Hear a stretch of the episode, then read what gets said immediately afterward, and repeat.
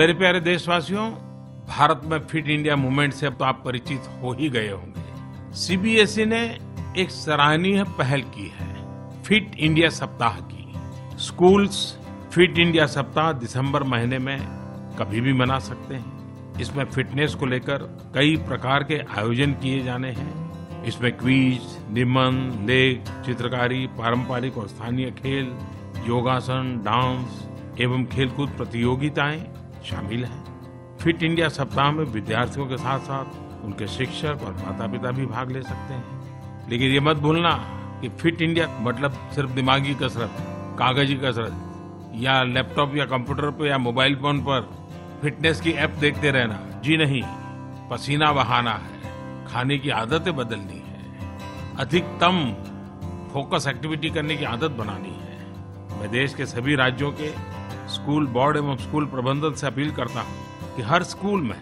दिसंबर महीने में fit India सप्ताह मनाया जाए। इससे फिटनेस की आदत हम सभी की दिनचर्या में शामिल होगी फिट इंडिया मूवमेंट में फिटनेस को लेकर स्कूलों की रैंकिंग की व्यवस्था भी की गई है। इस रैंकिंग को हासिल करने वाले सभी स्कूल फिट इंडिया लोगो और फ्लैग का इस्तेमाल भी कर पाएँगे।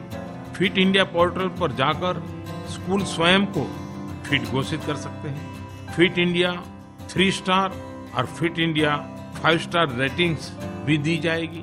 मैं अनुरोध करता हूँ कि सभी स्कूल फिट इंडिया रैंकिंग में शामिल हो और फिट इंडिया ये सहज स्वभाव बने, एक जन आंदोलन बने।